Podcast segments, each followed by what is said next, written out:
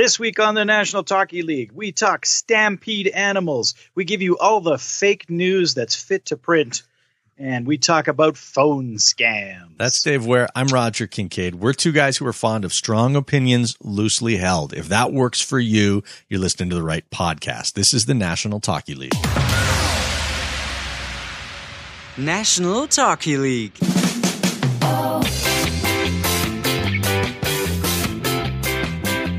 Wow, it's a landmark episode, Dave. This is episode 20. It is the 20th episode of the National Talky League podcast. And by the way, it is the only time that we will broadcast or podcast rather a 20th episode of the National Talky League. We don't have plans to do this one again.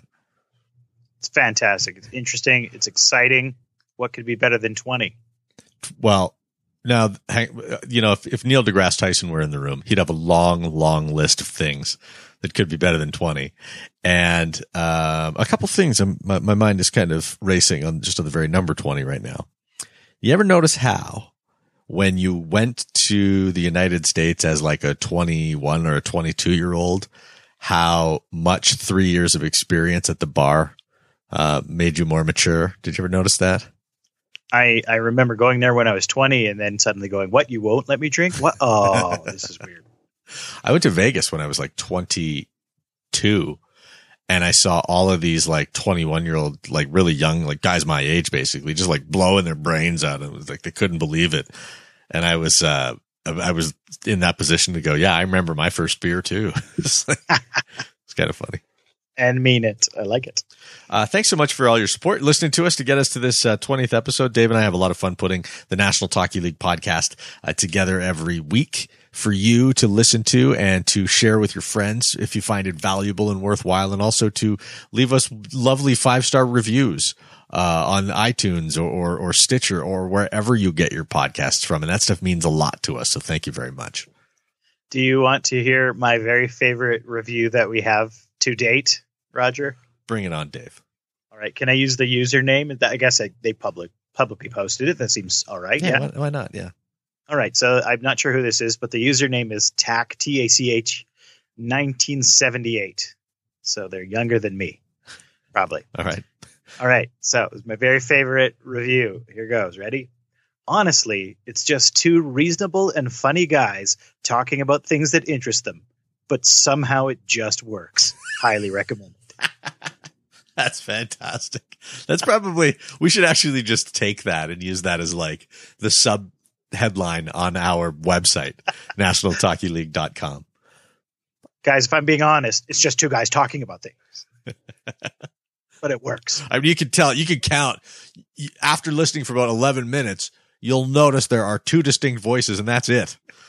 And are they, what are they doing? Are they drawing? Are they making things with plasticine? No, they're just talking about things they care about and of course we're not we're not mocking you tac 1978 we just we liked it the way you phrased it. So. but don't you think there should be more reviews like that?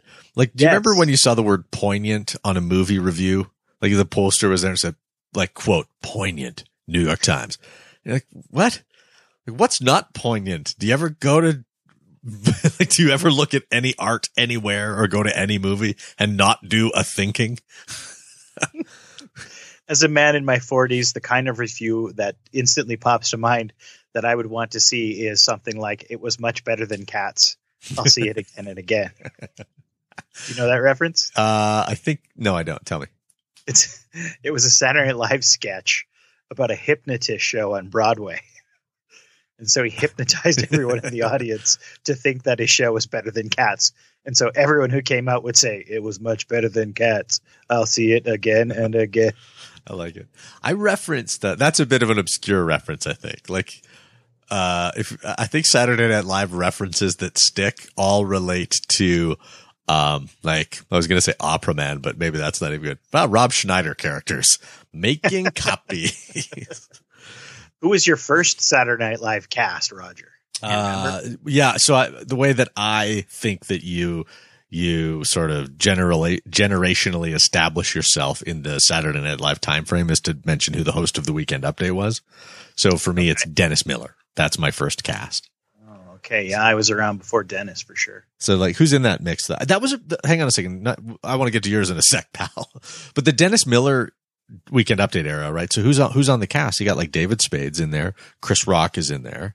Yeah. Farley later on. Yeah. Um, I- guess you'd have Sandler Kevin later on. Kevin Nealon would be in there. Yeah, Adam Yeah. Sandler would have been in there. Yeah. Yeah, so we're probably mixing people together because the good ones stand out. I remember, uh, I remember Martin Short being on there, and Christopher Guest, not as the the uh, the anchor, but on the show. Uh, Billy Crystal, I remember being a cast member. Uh, who else? Julia Louis Dreyfus was on there for Oh, a very yeah. short time. Robert Downey Jr. was on there. Anthony Michael Hall. That was not a good cast. They didn't last very long. Those guys Did you ever Julia, funny people, but not good on the show. Right. That show ebbs and flows, hey? Like yeah, do you still watch Saturday Night Live? No, I mostly just catch the clips that people post on Facebook. It's kind of the best way to watch it. You get the two good clips of the night, and you get to watch them and not stay up. Right. Oh, how could we forget Phil Hartman, by the way, and Mike Oh. Myers? Um, Wayne's World. exactly. Exactly. Um, yeah, I, I, I'm trying to think about like what year that would have been that I started watching, um, Saturday Night Live. Probably, I think like the late 80s. So 1988, season 13. Dana Carvey, Nora Dunn, Phil Hartman, Victoria Jackson, Jon Lovitz, Dennis Miller, and Kevin Nealon. Man, these are like all star teams of comedy when you Yeah. run them down from the 80s. I was just uh, mentioning on Facebook the other day to show how old I am now that Austin Powers is now 20 years old. It's 20 years since that movie came out. I saw that. Can you think of a movie that was like that funny? Like, uh, like, I don't know what it was, but there was that movie and uh, Ace Ventura: Pet Detective, and both of those I saw on opening night, and I I don't think I've ever laughed harder at a movie than I did at those two movies. I was watching some old Jim Carrey movies. I watched uh, Me, Myself, and Irene the other day, like maybe yesterday. Right. and I remembered this movie as being insanely funny. The first 20 minutes, I remember everything that happens. And after that, I was like, I don't remember anything in this movie after the first 20 minutes. Maybe I just watched the first 20 minutes. You know the, the that's the funny thing about Jim Carrey movies, right? Like everything I just said about uh, uh, Ace Ventura: Pet Detective can't take anything away from that. But I could not watch that movie again. I tried to watch that movie like seven or eight years later, and the plot is just the entire plot of that movie is really just an excuse vehicle for all of the jokes. Fair enough. Right. So what's your, what's your go-to comedy? What comedy could you watch again and again? Um. Hmm. See, I, for me, one of them is Animal House. I've watched Animal House Okay. a boat of times and I could watch that one a great number of times again. I'm pretty sure. see, I think I have a hard time watching movies again and again. Like It's like the it's like the ones that come. Well, back when we used to have cable, you would just be flipping around and you'd find a movie. and You'd be like, "Oh, I got to watch this. I've seen this. This is a good movie." Right. I mean, th- there's the only movies that I can really, that I really like have an appetite to put in again and again are, uh, the Bourne trilogy and James Bond movies. I, well, no, not even James Bond movies. Like I, there's a time when I had them all downloaded and I think I watched The Man with the Golden Gun. And then I thought to myself, that's, this hard drive space is valuable. I can do some deleting here. You're talking to someone who bought them all in Blu-ray last year. So but like I get it. Like this is what's really weird to me is is that when I encounter people who do very normal things like have music on in the house when they're at home, I always think that's such a great idea. I wish I was into that habit. but it's like my house is it it's always has the soundtrack of a library running. ah, that's funny. And you're kind of a music guy, so that surprises me a little. And you have lots of Bluetooth speakers in your home. I know, right? You could Um, easily solve this problem. this is a very solvable problem. My wife just got the, uh, I don't even know what it's called. Is it Alexa where you say, okay, Google, and then you tell it to do some shit for you and it makes pancakes or whatever? Yeah, Alexa is the uh, Amazon one, isn't it? I have no idea. Yeah, that's, I think you're right. Whatever the Google, uh, Google Home, I think it's just called Google Yeah. Home anyway. I think you're right. Yeah. So, so, you know, it's just there and it's listening to you, which is totally creepy, by the way, because you know that they're like gathering whatever the hell they want. But, um, yeah, so I just can kind of stand up in the living room and say, okay, Google, put on some smooth jazz. And then it will. And then her taste in music isn't that good. Who the Google or your wife? Google. and well, yes, correct, Dave. No, um, no, Google's taste in music isn't that good. Like you could get specific and say, play Taylor Swift and then like song title or album or whatever, which I know, but I'm not going to embarrass myself by saying. uh, and it'll do that. But if you just are like, "Hey, play some country," it'll play some like crap. they won't. It won't even play good country. Yeah, there's something crazy about that. Like my kids are much better at at navigating and using the voice commands. Like my younger, my eight year old son will call up things. He'll be like, "Search in Spotify, find this," or you know, go into Plex and open this show. And I'm like, "Oh, I didn't know you could do that. That's kind of cool." Wow. You use Plex, by the way? Did I just catch that? Yes. Yeah. I think that's the best one. I love Plex. Plexer. Yeah, me too. And then you get Big to, fan. do you, do you, what, what's your setup though? Cause I just watched, I just, uh, uh, stream it from my iPad, from my computer to my iPad and then airplay it on my Apple TV. That sounds more complicated than it is. It's really easy. Do you have the newest Apple TV? No, I don't. I've Get got- the newest Apple TV, and you can just run Plex directly off there. You don't have to stream it from your phone. All right. That sounds better than what I'm doing right now. Maybe a little, little. I don't know if you ever run into hiccups or slowdowns or anything. If not, you're probably good the way you are. Very infrequently. Um, man, we got a lot to get to on uh, this episode of the National Talky League podcast, Dave. Episode 20. Did we cover that off? We did mention it was episode 20. Um, do you want to, uh, can, can we just get something out of the way though, first, like right off the bat? May I, let me clear my throat, if you will. Uh, the, a, a horse. So the night that we're recording this, uh, is about 24 hours following a chuck wagon race where they had to euthanize a horse at the Calgary Stampede. And, um, this is always like the trigger. You know, every year it's the same thing with the people going on about how like the cruelty to animals, the stampede, and all this blah blah blah. And I wonder where these people are for the rest of the year, or why they aren't at the places where there's tremendous amounts of of uh, animal cruelty and or death going on. But instead, they choose to boycott the stampede, which, um, you know, if if you just want to look at the pure economy of it, might sacrifice an animal or two here and there to stimulate the economy of a, of a million person city. So to me, the price is really, really well worth it. But I just sort of want to know, it's like, what, what is the hate on for this particular event? And why, why is there no one speaking out about the, um, all the chickens and the turkeys and whatever else is dying to feed people on the midway in some of the most horrific excuses for food that you've ever seen. Yeah, that's a really good point. Uh, I mean, what I find from my Facebook feed anyway, it's often uh, people who uh, work in the arts who maybe used to live in Calgary, but a lot of them seem to be in Eastern Canada. I'm not sure why Right. Eastern Canada cares so much, but that's what I see. And my response to them is always like, "Oh, well, you're you're a fan of the arts. You like it when when people in the arts uh, make their nut, right? Uh, well, guess who the probably the largest employer of artists in the city of Calgary is probably the Stampede. Yeah, it's. I mean, that just goes without saying. I don't, I don't, I don't know why that's even an argument that has to be put on the table. I think that should be a given. I think that that should be understood by everybody. What the economic impact of this ten days is to um, the arts community in particular. I mean, like if you want to go see, uh, if you walk around the Stampede grounds, you're going to see a lot of fantastic art installations, including that one where the that really cool one of the crossing of the bow right? Where the horses are going like in and out of the cement out in front of what is that? The Archie Boyce Pavilion and, you know, near the Saddle Dome there. It's really cool. Um, and someone got paid good cash money to put that in, some artist, you see.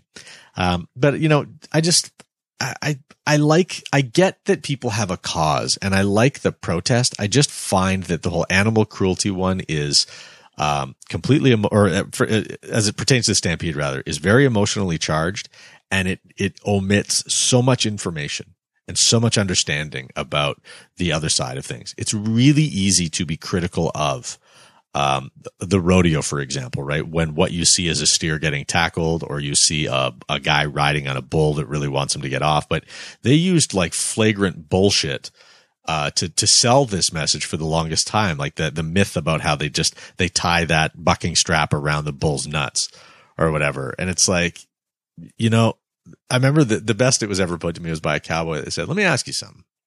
If I tied a belt around your nuts, would you start jumping around like crazy, or would you stand perfectly still?" and uh, you know, he made his point, and, and and then he just explained. He goes, "Look, as far as bulls are concerned, those aren't trained and those aren't trained like they're trained to buck. They're ornery. They don't want people on their back. You don't have to do anything to a bull to, to agitate it and want a cowboy off its back. They just act like that to begin with. Now, as for the horses, some of those horses might not buck so much. So you got to put a powdered lambskin around their, uh, or their flank and it tickles them. It irritates them. And then they want that thing off. And when the, when the, it's like a parachute, right? When the, when the cowboy gets bucked off, the bucking strap kind of goes with him. It loosens up with him. And then you notice that horse just stop kicking quite as much. But, but anyway, the only reason I tell the story is because you get half of it. You don't even get half of it. You get some of it and some bullshit when you talk to the people with the placards on the street. And that really, really annoys me. I like to think of those horses as just laughing themselves silly and being tickled while they're bucking. That's a that's a nice image. I'm gonna keep that one in my head. And then like when the cowboy gets bucked off, the horse comes over and just kind of pats him on the shoulder. you kid or you? gives him a little noogie, goes back into the chute. There was a there was a great picture on social media. I, I can't remember the name of the fellow, but uh, like, I think Crackmacs had it posted, and it's just this dude walking in front of all the protesters, and he's just wearing like different furs, Nice. just like a suit of furs in front of the the horse protesters, right, or the animal protesters. It's pretty funny. it's weird. I don't know how I feel about the agitator of the protest agitator. Like it's, you know, I, I guess I, de- I defend it. I support it 100%. It's a whole freedom of speech argument. But it just sort of seems to me that like when, when someone's having a, a demonstration, I just, I think that we're all better off if we go, just let them have a demonstration. Don't go agitate them. Let them say their rhyme. They'll be gone in an hour. Then we can just get on with breakfast.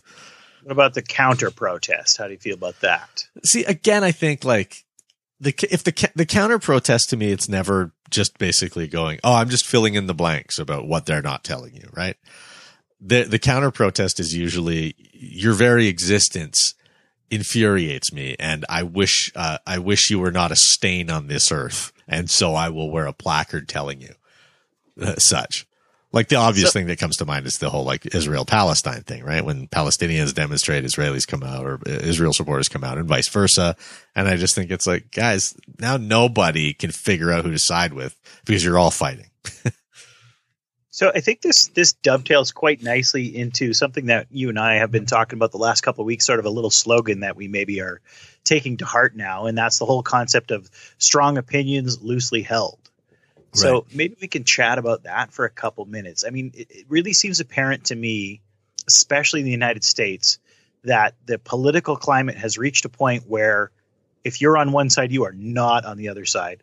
That you absolutely refuse to give any ground to concede even a single point to that other side. I don't see it happen quite as much in Canadian politics, although it certainly does. There are certainly people who dig in their heels and refuse to listen to the other side in any way, shape, or form. But it strikes me on the whole that that we're a little more willing to listen to the other side and maybe accept that they have a good point. I'm wondering if you could maybe just speak on that a little bit about that concept of, yeah, I feel really strongly about this and maybe I disagree with you, but let's talk about it rather than just put up our hands and ignore each other. Yeah. I mean, the, the notion that you're weak or that you um, are losing something if you lose an argument is I that they I think they should teach as early as grade two that that's you know a fallacy that you know having your mind expanded even by people that you really disagree with is is seldom a bad thing.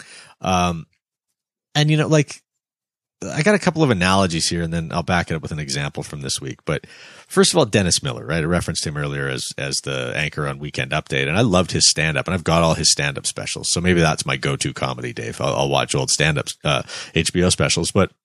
In one of his first HBO specials, he's coming out talking about how like teachers are underpaid. I think his joke is, first of all, you want to fix the schools. You got to start paying the teachers a little bit more than they're paying the slop boy on the local farm right? And then he gets this applause. He's obviously backing teachers associations and unions and coming out pretty much as a progressive, right? Dennis Miller is not what you would call a progressive now, but he, he's interesting though because he lives in Hollywood and when O'Reilly, he's, he's on Bill O'Reilly or was on Bill O'Reilly show from time to time, a segment called Dave Miller time. Um, he would occasionally like O'Reilly would bait him about like these Hollywood elites and Miller would say, well, hang on. I mean, those are my friends. I live out here. Like they're not all like that. And So it was just sort of like this microcosm of of of one like staunch Republican who a had changed his mind, but b also had empathy for other people's perspectives. And I, and I think that that's sort of what we should all aspire to be. Hey, it's cool to believe what you believe. Try to have some empathy for other people's perspectives from time to time. And don't get so dug in that you're going to be embarrassed when you change your mind down the road. Everybody in high school is a progressive. Everybody in old age is a conservative. Well, and I find it interesting, like again, if you're looking at it from the United States perspective, right? Okay, so if you if you're a Democrat, you back the Democrats, you think the Democrats are the way to go, you think the Republicans have got it all screwed up. But there has to be some point where you can say, well, here's one thing I don't like about the Democrats, or here's one thing I think we got wrong. Right? Right. If you can't do that, it strikes me that you're not be, you're being disingenuous, that you're not actually looking at things from a realistic perspective that you're more just waving the banner of your team same thing with your team if you love oh yeah, yeah. the mets or the mariners or whatever and if you can't admit for a second that another team might be better at something than your team or that your team has some flaws you're not really defending your team you're just defending an ideology now right Okay, so that was actually going to be my second analogy, right? Is like there's there's two aspects to this. First of all, you know, if if if your team scores a goal, but you know your guy had his like you know foot in the crease or whatever, like you know, or, or was offside, right? You are not helping yourself or anybody by being the guy who goes, no, he's totally onside. And the instant replay showed, like, you know, you want to be going, yeah, we got away with one there. Yeah. You, you want to be the guy who's going, that should totally be called back, but it won't be.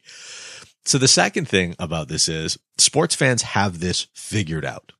Show me the hardcore supporter of a team. I mean, the guy who's got like the pennants on the wall in the master bedroom, you know, or the guy who has purchased memorabilia from his favorite team. Show me the hardcore sports fan who does not have a criticism of his club right? They all do. They all want their team to win the Super Bowl or, or the Stanley Cup. They all have, they love the franchise player. They all want to, you know, go to see their favorite uh, boyhood heroes plaque in the Hall of Fame or whatever the case may be. But to a man, yeah, probably man, to a man, uh, they can all say this guy doesn't belong on the team or that the GM made a boneheaded trade there. They can always criticize the team. And we need that in politics. And for some reason, we, we were, we got so many people who are trapped in this mindset or this idea that if you criticize Justin Trudeau, for example, of just racking up a deficit without like for the sake of doing so, then you're ceding territory to the conservatives. That's not how it works.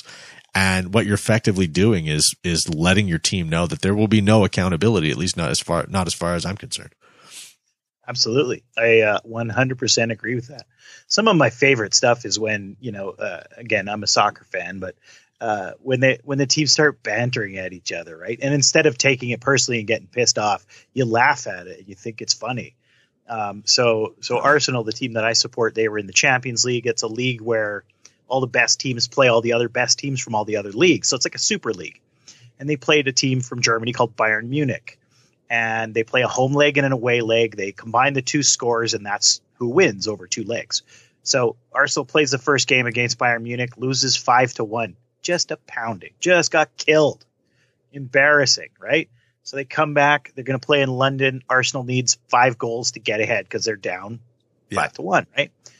They lose five to one again Wow. right? So just humiliated. So 10 2 is the final, right? So Bayern Munich goes on Twitter the next day and says, Hey, Arsenal, guess what time it is? It's 10 2. Brilliant, right? And that's what you want to be able to do. You want to be able to give somebody a little bit of stick, laugh about it. I mean, I think it can happen in politics too. There's got to be things that are happening that people can have a joke or a laugh about, or even like you said, go, yeah, you know what? I like, I'm not going to give up my side, but I think this decision that our guys made is, is kind of dumb. Yeah, and I mean, I, it's better this way too. So this is how I practice, right? I mean, I will only ever tell you the bad things that conservatives do. And if you want to know the good things, then ask me that question and I'll, I'll give you a bit of a rundown. But what's the point? They're the government. You know, I'm the complainer. I'm the citizen. The last thing you want is to have your, your, uh, customer satisfaction department tied up with people telling you what a fantastic job you're doing. It's not the road to progress. So it's my job to say, it's my duty as a Canadian citizen to say, hey guys, uh, here's what's losing the votes in my opinion. Have a think on this and make some changes. Um, yeah, you know, here I want to bring something into this. I had a, I had a an exchange on Twitter uh, earlier in the week, last week, I guess, July 6th, but somebody had had uh, responded to a tweet from CBC's Power and Politics. Hannah Thibedeau was hosting it, and you know that uh, the story from I guess this this story that came out of Halifax, where this group called Proud Boys interrupted an Indigenous people's uh, demonstration, and okay, so Power and Politics is going to have um, somebody from Proud Boys come on, and so here what the, the, the initial tweet is basically this this guy saying um, Canada would be a nicer place if all the hardcore racists were kicked out of Canada. They could be sent to the moon for all I care. His response to to PNP's tweet was that these guys shouldn't be given a platform. In fact, they should be exiled. So I responded and said, "What do you mean by exiled?" And to which he said that it'd be a nicer place if all the hardcore racists were kicked out of Canada. Uh, the far right should be reported on, but not given a platform. So I have so many problems with this particular individual who thinks that like hate speech or extremism is the exclusive uh, domain of the far right as though you have to go back only 47 years in this country to learn about the Marxist Leninist terrorist cell that actually killed people and demanded to be released to Cuba. Anyway, uh, they wanted their own exile. The FLQ, by the way, uh, there's a wiki page all about it. Check it out. October Crisis. You're going to love it. Um, I was, uh, I was conceived during that event, by the way, Roger. wow. That's hot. Your parents just, they're watching the news and they just couldn't keep their hands off each other. They were in Quebec. so, um, I'm going to just let that one sit with me for a little bit. There's a nice meringue on top of that. Uh, so as I was saying, this, this guy's basically saying, yeah, you know, if, if I disagree with you, you should not be allowed to live in the same country as me. You should not have the same constitutional rights that I have. And when challenged on that, he just basically said, good day, sir. And so this is, this kind of gets to the whole political discourse thing, right? It's like that guy didn't, didn't have it within him or maybe just didn't want to take a moment to try to figure out where I was coming from. Because the, the question I'm asking him there is, well, hang on a second. If, if you have a perspective that's unsavory to me, then how do you feel about me saying to you, you should not be allowed to have your feet on the same soil that I have mine on? Yeah, I, I got a big problem with that, start to finish. I mean, the racism thing is a little trickier. And in this case, maybe these guys are far right. But yeah, you're right. There's no guarantee that just to be racist, you have to be far right. There's probably lots of people who show issues on, and or maybe in other uh, areas, maybe not race specifically, but I know a lot of people who are hardcore lefties who will very quickly shut down things and say things like, "Oh, rebel media shouldn't be allowed in this country." Like, right. well, well, why? I mean, you know, if you're so open and inclusive, then then why would you want to get rid of someone who has a different viewpoint? Now, if you want to say that they should be held accountable for things that they report, if they're going to consider themselves journalists, that they should have to do some actual fact checking yeah, I might have a little bit more time for that point. But just to say they disagree with me, they shouldn't be allowed to do that. That's that's not a good argument. Yeah, and I also think it's kind of healthy when you have. Well, again, healthy is that the right word? I like these people, these like uh, um, niche journalism outfits, right? Like the the problem that the National Post has, Post Media in general, and a lot of newspapers, is that they used to do everything at a time when doing everything was a really good business model. But as soon as the internet happened and, you know, like how many people here, these are the questions you got to consider as you, you know, as you parse my argument here, but how many people bought the newspaper just to get the crossword puzzle or the sports section or the horoscopes, right? So it's sort of like when you could suddenly do all the crossword puzzles you wanted to do because somebody started publishing like a crossword puzzle magazine, like that impacted um, newspaper sales the smart newspapers were the ones who began publishing those crossword puzzle magazines, you know, or the, hmm. when you could just go online and do the Sudoku, that started to impact newspaper sales. When you could start to read your horoscope online, it's the same thing, right? Then Craigslist comes out and it's the classified ads. And all of a sudden the, like one of the big money makers that's not subscription based is totally pointless to have it in the newspaper when Craigslist is in every bloody city in the world. And from Craigslist comes Kijiji and Auto Trader online and all this other stuff. So you, you just sort of have this thing where newspapers were great long before uh you know when when it was a good business model to deliver everything. And now that you're just delivering the news and trying to be like straight down the middle and appeal to as many people as possible it's not profitable.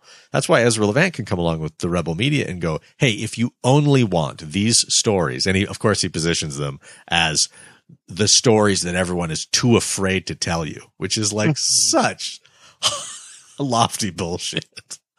But people people lap it up right? They just eat it right up it's like well, we- and of course, yeah. Um, one thing that always struck me is uh, when people would tell me they still read the newspaper. I'm like, oh, so when you know a bomb goes off in Europe at 9 a.m. and I read about it on Twitter at 9 a.m. and by 11 o'clock they figured out who did it, and by one o'clock we have a story that covers about the whole you know background of the people who did it. It's going to take you until eight o'clock tomorrow morning to publish that story. Right Well, I've already I've already been through that entire media cycle. I already heard about Michael Jackson dying and read about all the ins and outs of that story long before your print ever hits the paper. right yeah That's the problem. News happens fast. Newspapers don't happen fast. Yeah, and it's and that's the only problem, right? So now you're talking about newspapers and you're not talking about written word journalism. It's it's Right. just the publishing cycle which is the issue. Because newspaper journalists I think are still among the leaders in the game. The the Yeah. the, the ability to do that research and and craft a long form story, like writing is hard. You know, Oh yeah, absolutely. Yeah, no, no, no disrespect to those guys. They, I follow a lot of them on Twitter, and they're the ones that tell me what's going on and dig down and find the story. So yeah, Yeah, I think it's, it, I don't know. Hmm, I'm really nervous about the war on journalism that we're seeing right now. Like it's, it's a problem for, uh, um, a, such an information dense age that we live in. The fact that we are warring on people who make crap money to ask all the questions that we're not smart enough to ask is, is really troubling that, that we, we don't value these people just for what they do. yeah. I mean, that's that hardcore again. Not to pick on the right, but that's a hardcore right move. That's Trump's move. 100% make people doubt what's going on. Once you doubt the media, then you can tell people whatever you want, right? Yeah. I think starting to catch on though. I think I got a good feeling in the states that the only people that are tr- true Trump followers now are those who just won't be convinced otherwise. I think a lot of your middle of the road guys are going, okay, enough's enough. You know, you're, you're making stuff up now, guy. The uh the the fake news thing though, I have no idea why the why the left aren't sitting there going, You guys did fake news like twenty years ago.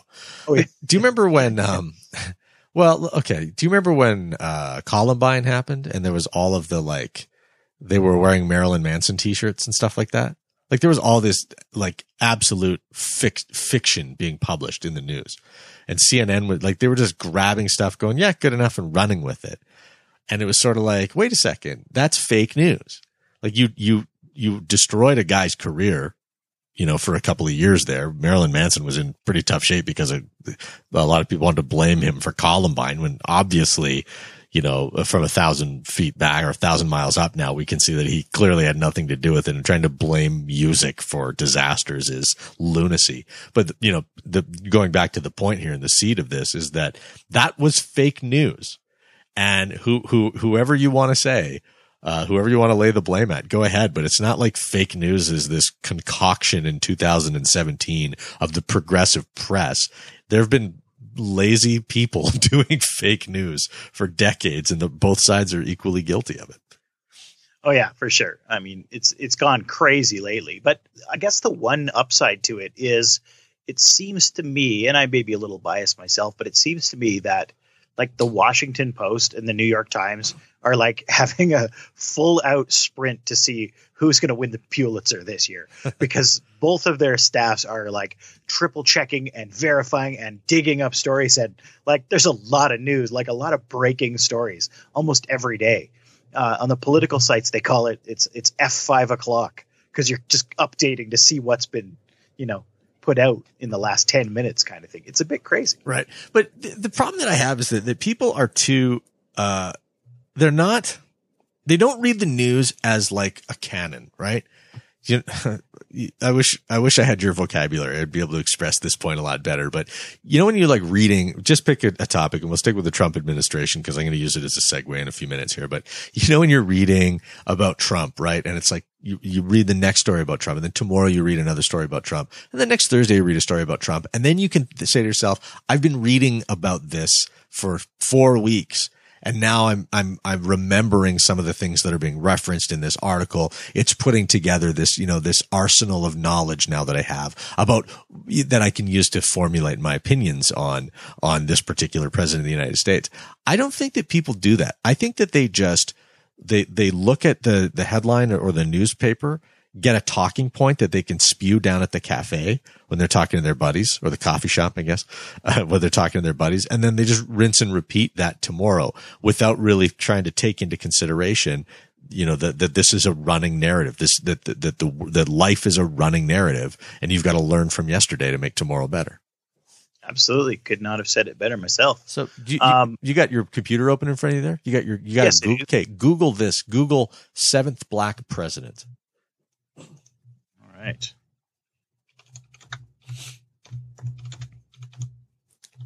This is the fun part of the, podcast where you just hear me typing.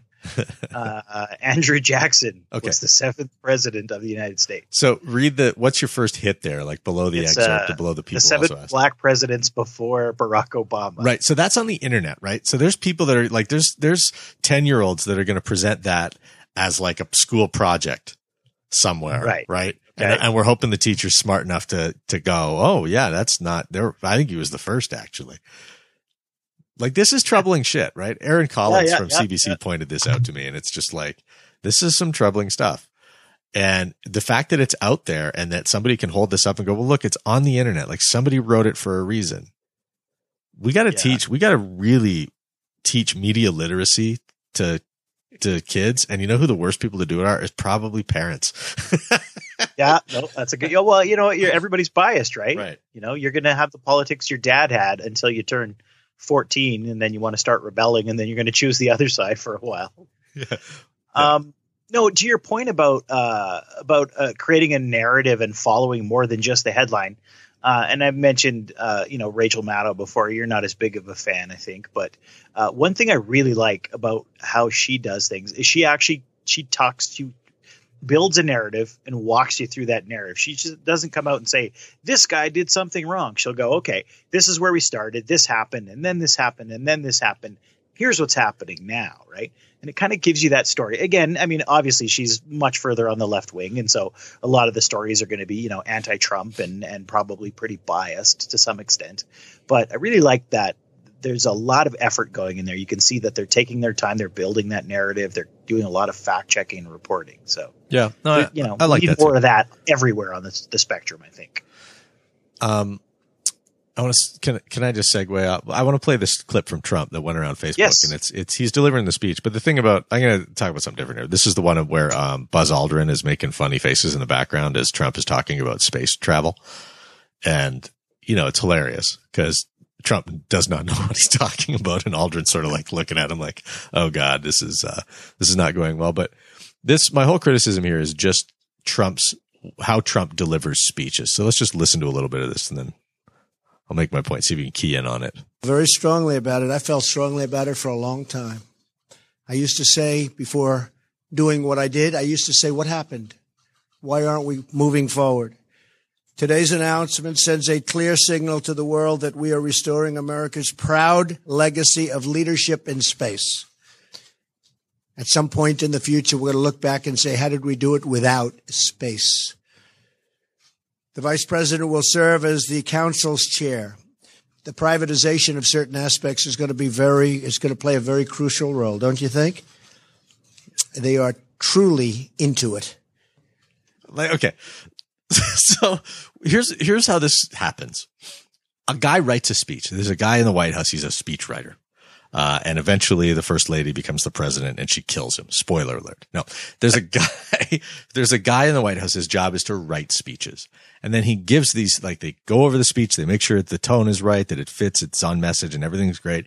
Then the speech is given to the president of the United States. Now, a speech is a series of words that are written with effect and impact that are designed to express the message of the day from a position of authority. They are calculated writings. You don't have to deviate from them. You can literally read every word on that page. And if you're a good orator, you are going to come off sounding sharp.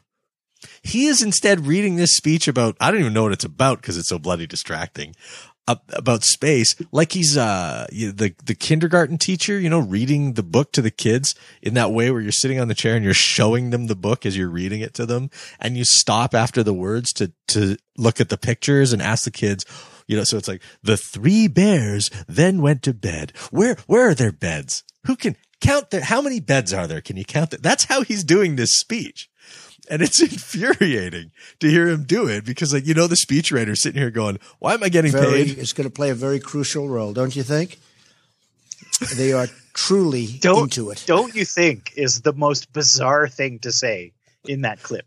Uh, I could literally, and it's funny that you mentioned that because I didn't know that's where you were going with this, but I was literally thinking to myself, this is the part that was written because he's reading it like this and this is how I'm reading something from the page. And this is when he's making a little aside that I'm not really sure why he's making this little aside.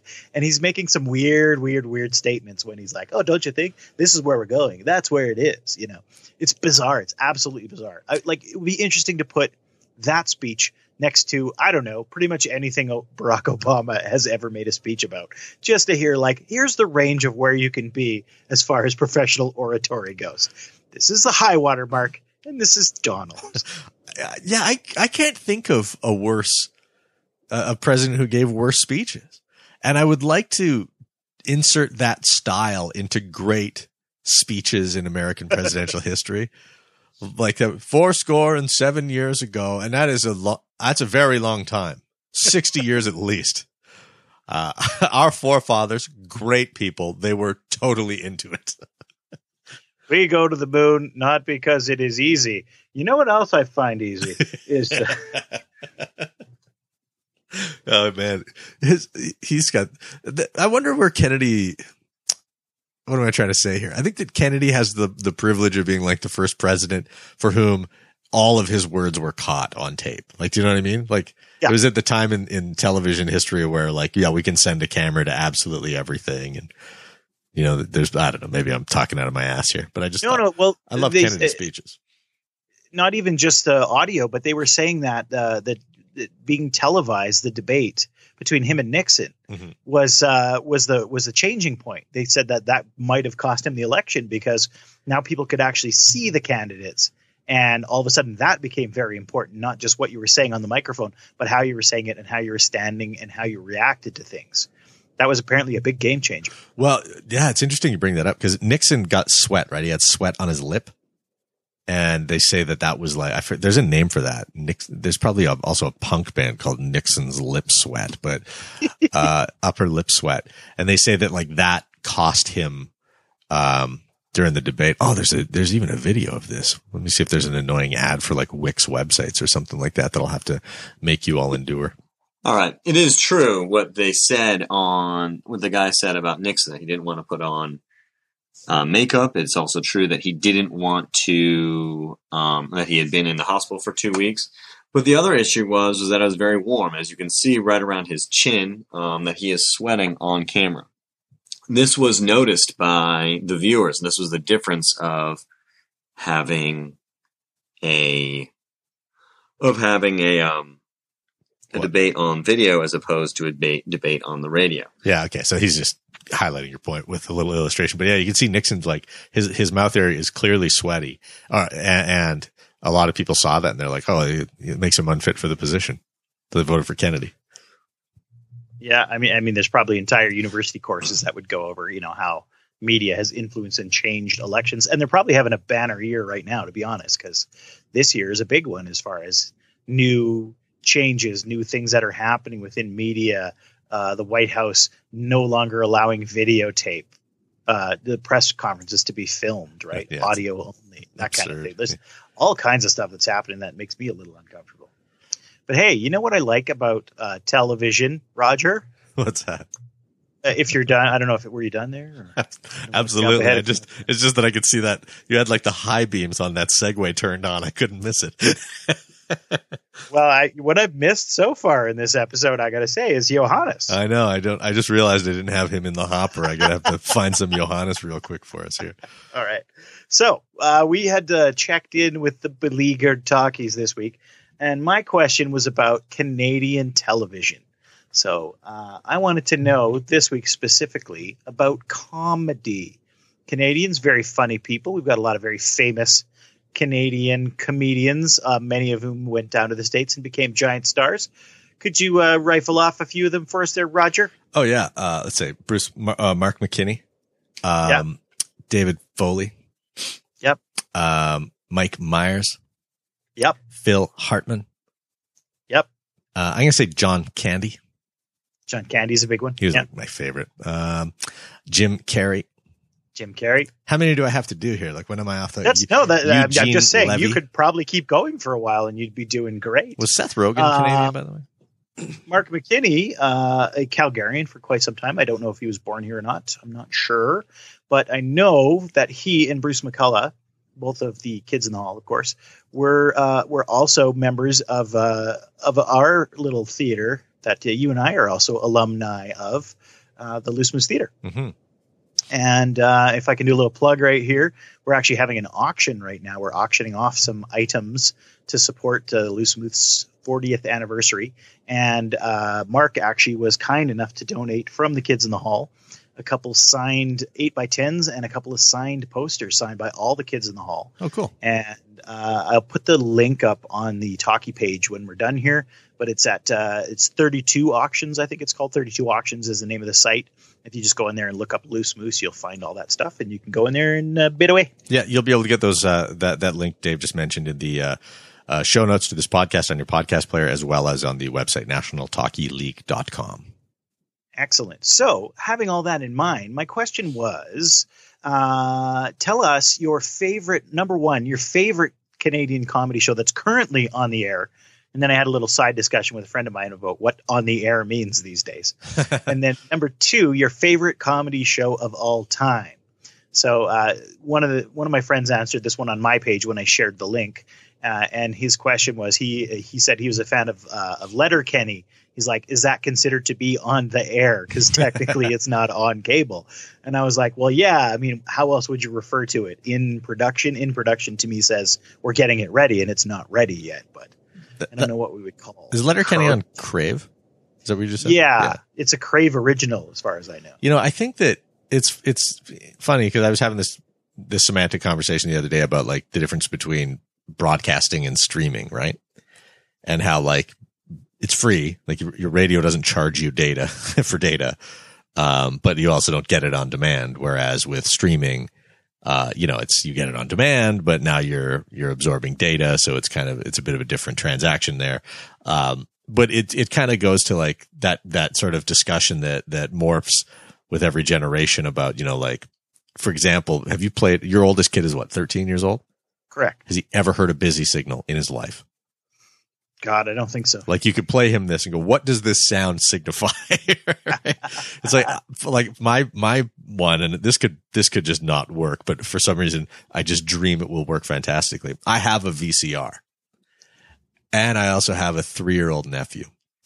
And when he turns sixteen, I want to give him the VCR and say, "Tell me what this is. Tell me what it does. Show me how it works." They have some great videos uh, called uh, "Kids React." oh yeah, those So- are great. Yeah, so like they have one with the the Sony Walkman, and they they they ask the kids, you know, okay, well, you know, how do you make this thing work? And most of them can figure out the play button because it looks like the play signal that we still have. Right. And the, the guy says, okay, well, what if you wanted to listen to the last song? What would you do? And one of the kids holds it up and says, play the last song, which to us old people is hilarious. oh, so funny. But it just points out the fact that now you can do that, and that's kind of awesome because we live in Star Trek. Um, so I'm going to go ahead and say Letterkenny is streaming. How's that? sure, yeah. I mean, it's on. Uh, My, my point was not something that happened in the past and is done, but something that's currently happening, currently out there. Right. I think that your response to that should be able, you should just be allowed to look at the person and go, yeah, I'm in my forties. Like I made a, I made a reference to the film Castaway in company the other day that, uh, where the age range was, uh, about 23 to 60. And there were s- uh, six of us. And so I made the reference to the movie Castaway. And then I kind of looked around the group and I was like, okay, half of us. Good. Half of us got the joke. Thanks, guys. it was pretty, you know, it was one of those moments. Yeah, it gets trickier all the time. That's for sure. All right, I'm going to read through a couple of these, and then uh, you and I can discuss our favorites. Uh, so Laura said she wanted to know if Schitt's Creek. See, that one works better when you write it. Doesn't sound as rude. is that Canadian? Yes, it is, because that show is effing funny. Uh, it's been created to reach a, a mass audience. Canadian producers have mastered this. There's Canadian shows on international cable that aren't shown here. Uh, and of all time, she says Air Farce in its heyday was amazing. Could we even have the chicken cannon in this current climate? I can't agree with the air farce being that good. I was all, I always found air farce to be the kind of com, uh, comfort comedy, the kind of comedy that tired, kind of burnt out comedians write when they no longer want to take risks. Something my parents might have liked is kind of how I think of it. Well, know? that, that Tim Horton sketch, right? Where it was just like all they would do is they, the one guy was just pouring sugar in his coffee endlessly and going, yup, yup, yup, yup. And it was just supposed to be these like four yokels talking about the issues of the day. And all it was was a backdrop for really terrible one liners. Like, hey, did they, there another whale washed up on the beach in Newfoundland. They have beaches in Newfoundland. and then the laugh track and you're like, guys, come on. Can we try? All right. Uh, our buddy Keith says uh, Letterkenny and Schitt's Creek are the first Canadian shows in a long time that really made me laugh out loud. I'm uh, generally not a fan of Canadian humor like Corner Gas and Trailer Park Boys, so these are a welcome change. Uh, and then he listed as his all-time favorites The Office UK, Arrested Development, and Freaks and Geeks. Clearly not understanding the Canadian portion of that. so I asked him about that, and he said, "Oh, Kids in the Hall," but I haven't watched it forever. I'm not sure if it holds up. I've always thought Canada was strong when it comes to music. We have some amazing actors who cross the border, but Canadian TV has never grabbed me. Hmm. That that might be your opinion as well.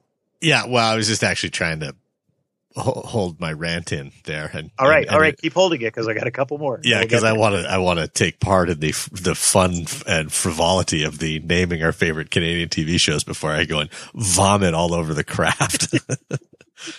Uh, Brian says he was a huge Corner Gas fan. Uh, Eric says all time favorite Canadian Canadian TV show is You Can't Do That on Television. And Brent Robinson, uh, another vote for uh, Schitt's Creek. Uh, Mr. D is a close second, and his favorite of all time is Ed's Big Fromage. You remember Ed the Sock? yeah, Absolutely, the Christmas special, fantastic. Gotta agree with Brent on that one. I like Ed the Sock. I don't think Ed the Sock likes me. I've interviewed him Oh, a couple of times. I think he doesn't care for me. But I really like Ed the Sock. It's it's one of those weird things. And I'd like to hang out with him, but I don't think he'd hang out with me. And I would just, oh, come on, man. I think you're hilarious. Let's just hang out. um, All right, Yeah. you're up, and then I'll I'll close. You're up. okay. So I said Kids in the Hall and SCTV. Um, and shame on everybody who responded for not including SCTV. It should be like, mind you, unless, uh, unless of course you're using the rule that I applied earlier on in the podcast, which is that's a given. You shouldn't have to write SCTV down. It's obviously the first thing. Uh, but those two to me are like foundational Canadian comedy shows.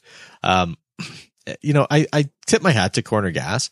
I, I thought it, I enjoyed it. Like I, I, I've certainly watched plenty of episodes to have an idea like what, what it was all about and, and to be able to, you know, uh, back up that of which I'm about to say. But I really thought that that was a show that was very carefully and well written. And like the storylines were, I thought really funny and the character commitment was really good. So I, I thought that was like a, a, great show and they did it on their own too, right? Like they could have really easily, uh, you know, just kind of done what everybody else does and put it on the CBC, but instead they were like, they made it work on and they made a network pay for it, a private broadcaster pay for it. It worked.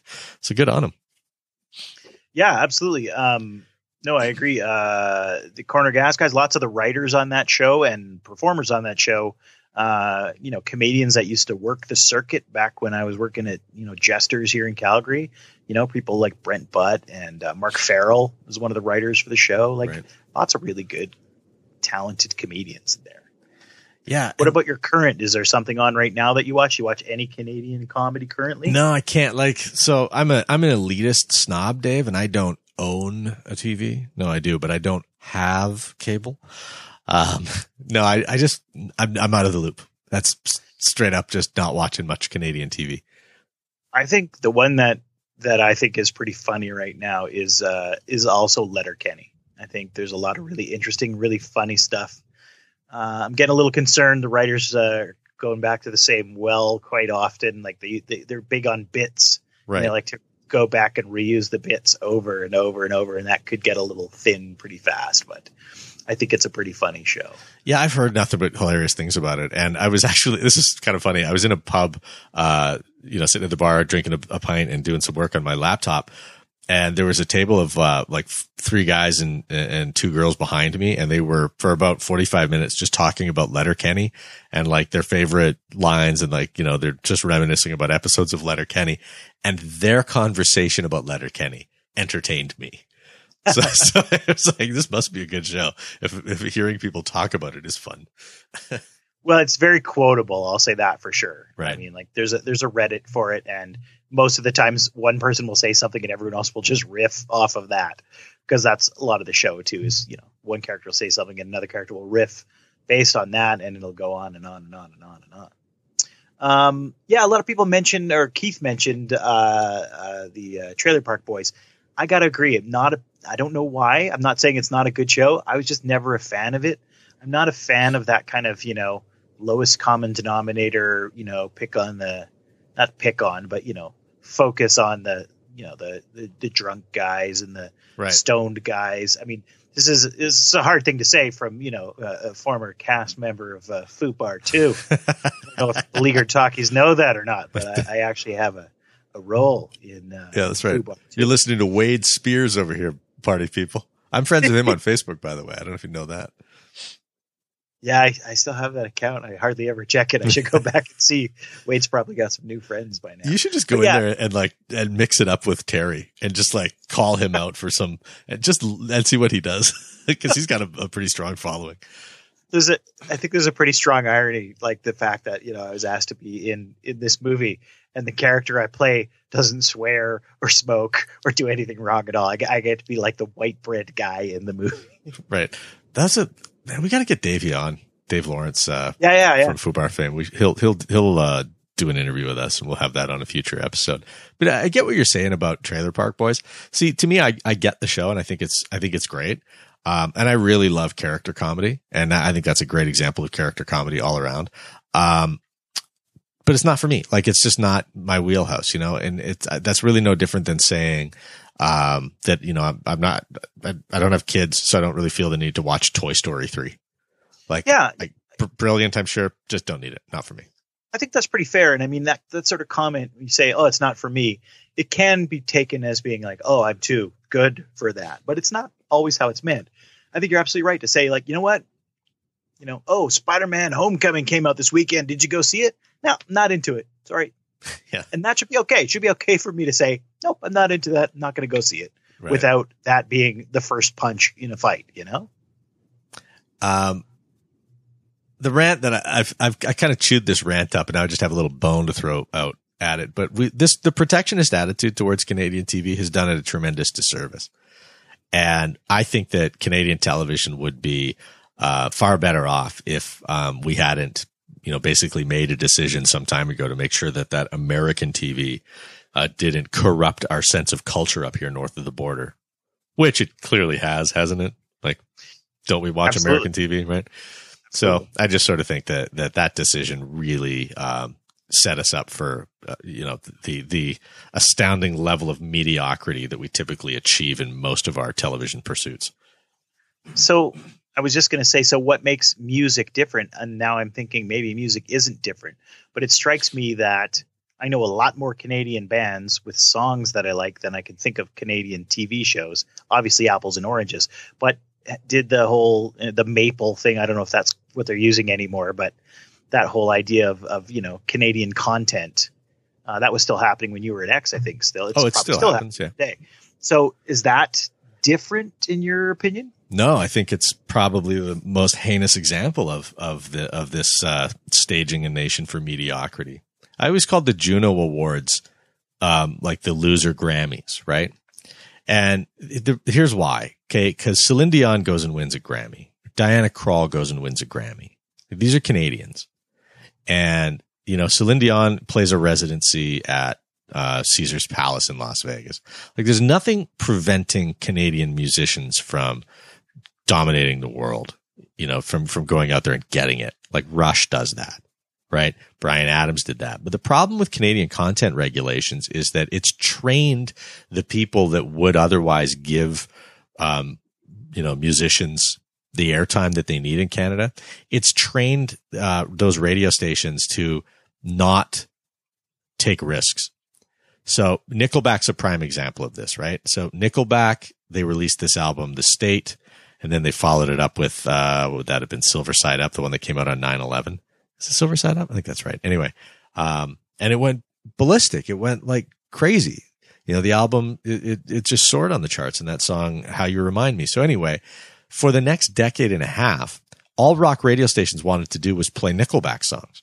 And when Nickelback, when Chad Kruger crossed over into like, uh, soft rock or even pop, then they just trained other formats to look, don't test new artists, just play Nickelback. So because of those CanCon regulations and because like, you know, you're just playing what's safe and the same bands are getting all the same airplay, it stifles, uh, the, the, it stifles Canadian bands more generally speaking. I firmly believe this anyways. I'd, I'd love to debate somebody on it, but I just, I think that all it's done is to, is to say, look, um, and by the way, sorry, there's another joke in all of this, but there was a station in uh, Windsor called the Big Eight, and they would be playing like, or, or this happened all throughout Southern Ontario. But when CanCon regulations came in, in Maple, as you referenced, MAPL, music, artist, production, and lyrics, so you had to have, I think, what was it, two of those to be considered Canadian content. So these guys would go down to Detroit and they would grab bands and they would say, "Do you guys want to come up to Toronto and record your album, please?" And then we can just play it all over the Canadian radio because the production and the music or whatever, like it'll be, it'll qualify for CanCon and they would do it and it would, they just like gamed the system immediately. So I think it's fraught with abuse and it's, it's, I think it's put us in a much worse place.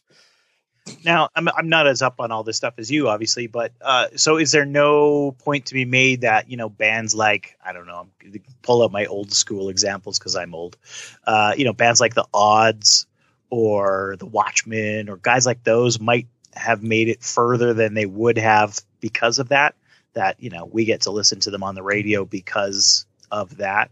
That might be a good thing and a bad thing, but you know, I'm wondering if maybe I know of some of these bands and have experienced some of this good music because of that when I might not have otherwise. Uh, sure. Okay. You know, I, yeah, I've heard that one before and I, maybe I agree with it, but the only Watchmen song you ever hear on the radio is stereo, right? That's you don't true. hear anything from their other albums. Um, you don't hear Incarnate, which I thought was their best song, but whatever.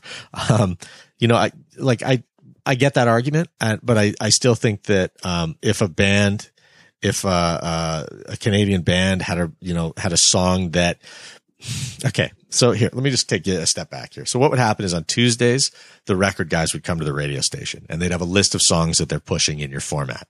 Right. So then at the end of the day, then you've got five record guys with say five songs each and you got 25 songs and you're going to add three or four songs. Right. And if of those 25 songs and most of them are crap, most of them aren't going to make it on the radio. If you can't find three really good ones out of like the, uh, or, or, or it just so happens that that week, there's not a lot of like prominent like Nickelback artists, right? That you've heard of and stuff and they're on that list, then you're going to listen to some other stuff. And then occasionally the Edge in Toronto is going to play one and the song is going to stick. And that's how you get the Barenaked Ladies if I had a million dollars. Okay. So it, there's occasionally like lightning in a bottle moments, but no, for the most part, they would walk in there and go, Hey, there's a new, uh, we got a new Nickelback song off the Nickelback album. And then that would take the opportunity that any of those other artists on that list would have had that week. So that's kind of the way it worked. What I'm, all I'm saying is that instead of giving money, like grant money to these Canadian bands for, to, you know, and, and a recording grant and you get to record in a crappy studio, tell them, um, isn't it a pity isn't it a shame? I'm here to tell you, boy, rock and roll is a vicious game. And tell them to go and like rent a van, drive to populated areas, play shitty bars and slug it out. If you're good at music, it'll work. But don't come into a welfare state where they, they give you like a stipend to create art so that they can satisfy a cultural component of government and they don't give a rat's ass about actually producing good rock and roll music. No, I think that's a pretty fair point, Roger. Go to Seattle, right? Like there's a reason why like you know this the whole Seattle scene in the 90s happens because you've got like this pent up frust- this pent up emotion that's that's being musically expressed by fucking brilliant artists not because And- somebody stepped in there and funded it with a government grant And also, I think because you've got a bunch of different artists that are pushing each other as well. I Oh, think that was part of the, that, that movement too, right? I mean, you know, I know when you're, you know, improvising or you're doing something else, any kind of art, if you got somebody else there who's doing it alongside you and you're either trying to one up them or you're seeing what they're doing and going, yeah, no, and then you start doing the same thing. That's where the creativity, that's where the progression comes from, I think. Yeah, I when I was growing up here and like when I turned 18, uh, well actually when I was 16, my brother's friend was in a band called ZBUBIS. And like the bands around Calgary at that time, like Zen, Grandpa's Magic Pinecone, uh Field Day, uh Everyman, uh who else was a was Wood Pigeon around? Pitch and Wood. There was like all these rad bands. And I thought like this is the glory day. Like this is just freaking amazing. And they were kind of pushing each other. Like there there was gig after gig of awesome music every night in this town. None of those bands ever got on the radio. Who's the biggest artist to come from Calgary? the biggest artist to come from Calgary. This is, should Yeah. probably be a really easy one, right? Should be. There's not that many, right? Um, maybe? No, aren't they from Montreal? I don't know. Or no, the Sweet City Woman was from Montreal. Let me see here. Biggest artist. Why? Why? This should just be so much easier. I think I know the answer, but Do you? just for a second. Yeah. Are you gonna let me stew? Because I'm googling it right now. I'm, my guess off the top of my head would be it's probably Tegan and Sara right now. oh, there you go. Yeah, that's a good. Yeah. Yeah, I, I'd, I'd probably have to go ahead and say so as well. They're personal favorites of mine because they sing the uh, national anthem of my people. Go on. Just, everything is awesome. Oh, right, right. they sang. I didn't know that they did that. The Lego song. Yeah, it's them and the Lonely Island. Oh man. So Adam Sandler and his boys. Right. Um, there's also Kiesza. Have you heard of Kiesza? Yeah, I actually played poker one night with Kiesza. Oh, really? yeah, she was uh, hanging out with some of the loose moose people. Uh, she was always a musician. She was ne- I mean, I don't think she improvised or anything, but I remember running into her a couple times, and uh, she was very charming. She had much more hair back then, and it was a different color. I had no I idea. specifically playing poker one night, and uh, you know, being charmed by this, uh, you know, smart young girl. I had no idea that that she had like. I remember when I first found out about her, and it was like, and she's huge already. Oh man, that's cool. Because I think she blew up in the UK before she blew up here, right? Yeah, really interesting. I Yeah. think. Yeah, when I when I saw her, I was like, wow, I don't recognize that person at all. But good for you. Yeah, she might be on that list as well. Yeah, I feel like I've uh, kind of uh, stretched out some rants here on the uh, old Talky League podcast this week. Feel good. I'm feeling loose and limber. I'm ready to go in, Coach. Good. That's what it's about. um, so uh, speaking of ranting, uh, I was doing some ranting that turned out to be counterproductive uh, early uh, last week, actually. So I get a phone call on a Friday, right? Friday of the long weekend. And uh, it's this person, and the phone call comes from Manitoba. That's all it says on my phone is Manitoba. oh, so you know it's going to be good. Yeah, it's gonna be awesome. and uh, no offense to the people of Manitoba, by the way, the National Hockey League fully supports uh, all of Western Canada, and I think they're part of that. I don't really know. um, anyways, uh, is this woman on the phone, and she says, "I'm calling from Revenue Canada to talk to you about your tax return. But before I can do that, I need you to supply me with three pieces of personal information." Right. So, what's my response to this, Roger? I'm guessing you clam right up. Well, yeah. So I got a phone call that from Manitoba, someone asking me some information. I said, "Can you give me my account number first? Right. Right? Okay. Good. Yeah. Give me my inf- can't do it until I know who you are." She says, and I was like, "Okay, well, here's what's going to happen. I'm going to call Revenue Canada. I'm going to confirm this, and then if if everything's on the level, then I will uh, answer some questions." She says to me, "Great, I'll give you a phone number you can call." Okay. That's my response to that. yeah. Roger. Right. So I'll find my own. Thank you. I will find my own thank you. Yeah. Why? Because if you're phone scamming me, all you're doing is giving me your buddy's phone number Yeah. so that you can continue your scam. So I call Revenue Canada, surprisingly open at four o'clock on a Friday for a long weekend. Shocking. Um, and I get through to them, and sure enough, it, this phone call is actually on the level. So now I feel terrible because I've, you know, I've gone up and down the side of this poor, you know, phone person who's legitimately calling me on behalf of Revenue Canada. More concerningly, that they're actually dealing with my personal taxes and might now think that I'm being a total jerk to them. Um, wow. That okay. First of all, I had no. I really didn't think that that was going to turn out that way. That you were going to say it was a legit phone call. Uh, but surely she has experience dealing with people who are, you know, incredulous to the phone call. Yes, so I, I end up getting a hold of Revenue Canada proper Mhm. uh, and say, "Hey, this is what happened." And she looks at my file and she says, "Yes, there's a note on here that the person was going to phone you." And this, by the way, this this phone call had happened a few days during the week. We just never answered it because it was some weird phone call from Manitoba. Right. So, uh, so now I'm just like, oh, I really hope she calls me back today because you know I'd rather get this dealt with before the long weekend, so I'm not sweating it. Though I did talk to the person on the phone. It wasn't that I owed a bunch of money or that they were auditing me or anything like that. It was just a discrepancy in in which account I had placed the funds that I had transferred them. Okay. So this is a taxes phone call, obviously. This is a ta- absolutely taxes, yeah.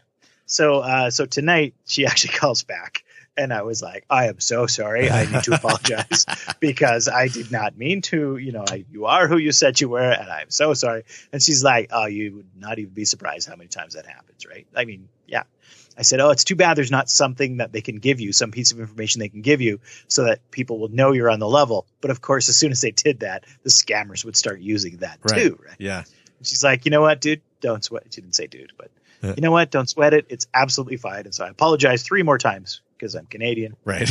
Um, yeah, it turns out I had I hadn't claimed as much as I was supposed to. So uh, without making this an even more boring story, uh, we pay uh, installments on our tax, personal taxes, because of the way our business is structured.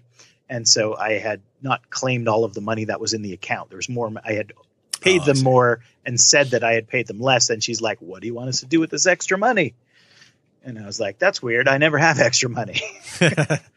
so, anyways, we cleared that up. But that's that's my phone scam story I lo- no, or, or non-scam in this case. or non-scam story. That sounded like a scam, but wasn't. See, it's funny because they they could say to you, they could just call you up and go, "Hi, um, this is a telephone." Me-. Like this should just be a voicemail, right? They shouldn't have a person dedicated to it.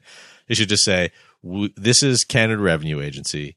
We have information about your account that has to be resolved by July 30th.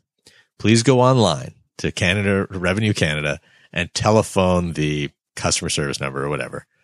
and then just give you the instructions. And then if they just did it that way, very generically, then I'm sure people would go, okay, well, I don't feel like I'm being played. I think I'm going to be inconvenienced, but I don't think I'm being conned here. Yeah, it's tricky. Like it's definitely a challenge that they have to deal with now because any Mhm. kind of contact you get, especially by phone, you just sort of, you know, 97% of the phone calls, we have a, a home line still because of children and things. Right. Um, but 90%, 97% of the phone calls are some kind of scam or another, right? Right. Other than when the kid's friend's phone. I don't get phone calls anymore, and that's okay. Uh, but yeah, there's a lot of, you know, scammy mix scamsters out there. Yeah, why are they calling you? Why aren't they using the mail? You know, Well, first, they do that too, but those ones are easy to filter out, right? yeah, but I'm just saying, I mean, they should be not using the phone. They should be using the, the nationalized postal carriers. I mean, government's got to support each other. You know what I'm saying? I got the, you rem, the story reminded me of a time of a phone scam that I got. This is a legit scam. And, uh, I had a car on, um, that service Leasebusters, right? So I just wanted to get out of the lease. So I tried Leasebusters. Didn't work for me. But I'd be curious to know if it worked for anybody. But anyway, so the scam is this. What you do is you go on Leasebusters and you find cars. And then you call the guy and you say, I'm so and so with such and such an agency. I have qualified buyers for your car. Uh, all you need to do is uh, transfer money into this account, and then we will, you know, to, to sign up for our service, and then we will da da da da. So, guy phones me up and he says, you know, hey Roger, I see you got the Hyundai on the Lease Busters. I've got four qualified buyers for your car. Here's how much our service costs, and uh, you know, we take uh, Visa, Mastercard, da da da. So, or PayPal. So he's basically got it where I've got someone who wants to buy our car, but I sell this service. I hope you understand. So I said to the guy, I said, um, Oh, that's great. And thank you so much. This is so convenient because I've been having such a difficult time selling this car. Now I'll tell you what I'm willing to do. The, the, the value of what you're offering me is not even close to the amount of money that you're asking me for. And I think that that's a shame. Why don't I do this? Since you've got the qualified buyers, I will sell you the car for $3,000 less than I've got it listed for. Then you can sell it for the list price because you said they're qualified. And instead of pocketing $250, you'll pocket $3,000. Now, how about that? Oh, well, that's not quite the way our business works. Oh, hey, I know this seems a little bit uh, like it's not on the level, but you know, man to man, don't you want to make way more money than $250? And I, I just kept lowering the price. I'm like, tell you what, five grand. Give me five grand for the car. You pocket the $8,000 and then no one will ever speak of this again. Oh, sir, no, that's not how our business works. And it was just like the funniest phone call for me because I kept him on the line forever. And it was like, dude, at some point you just have to go, all right, you've figured out that I'm trying to scam you. Thank you for your time. Goodbye. But he was like, he was so committed. He was so dedicated to it. And on the flip side of this, that that's a great story, by the way. Like that, yeah, you could just have the car. I'll just give it to you. Just tell me where you are. I'll drive it over right now. I actually did try to meet him. I was like, you know what? I don't like giving out my credit card over the phone. Where's your office? I'll just come down with cash. it's like, oh no. I read a great story online, and I wish I remembered where it's from. If I can find it, I'll put it up on the site. But uh, uh, it was this fellow who's an improviser, I think, and he got one of these calls, and it was like, you know, scam from overseas, and they were like, "Oh, you need to go and you need to transfer some money into our account." And the guy was like, "Okay, I'm going to go to my bank. I'm heading there right now. Stay on the phone with me." And so he kept the guy on the phone. He's like, "Okay, I'm going into the bank right now." It's like the security guard's looking at me kind of funny. I'm going to make sure he backs off. Just basically turns it into almost a bank robbery scenario. nice. Just to mess with the guys. It was it was pretty funny. There's a guy. There's a guy who, who's done that with TED Talks about how he uh, strings the Nigerian scammers along. I'll link to one of those in the show notes, but those are always entertaining. I was laughing the other day. Uh, a couple of the the Mormon elders, you know, the the 16 year old elders, Yeah, right. Yeah. uh, came to the door, and I didn't notice them until I got to the door, and I was like, ah. You know, and there's this there's this belief people have that you actually have to open your door if someone's standing there, Right. and you don't. You can just turn and walk away and wave and continue on with your day. There's no rule that says you have to open your door. But I'm there, so I opened the door, and they were like, "Oh," hi," and I said, "I said, sorry guys, not interested," and they turned and walked away. yeah. Well, yeah. There's nothing wrong with that story. I think that's, That's great. entirely fair ball. Fantastic, thank you guys. We just handled this in the most efficient way possible. Right. I'm not wasting your time. You're not wasting mine. What does that say about us that we're both like, we both look at situations and go, what's the most efficient thing to do here? My time is precious. How could I not spend it talking to that guy? Yeah. Like I was, I was walking into the grocery store the other day and I kind of walking across, you know, the, the, the crosswalk that is always in front of the doors and people are supposed to stop because you're in a parking lot, but they don't always stop. And so this woman, she's just not stopping her car and I'm not breaking stride. And so I think to myself, I'm going to do something to this woman's car, but I'm not going to do something that's going to make me have to talk to her because I want to go into that store and I want to get what I'm, you know, my dinner. So I just let her go by and then I slapped the back of her car. She went in and ignored whatever she said to me. but it was efficient. I got my passive aggressiveness out of the way and then I got into the store.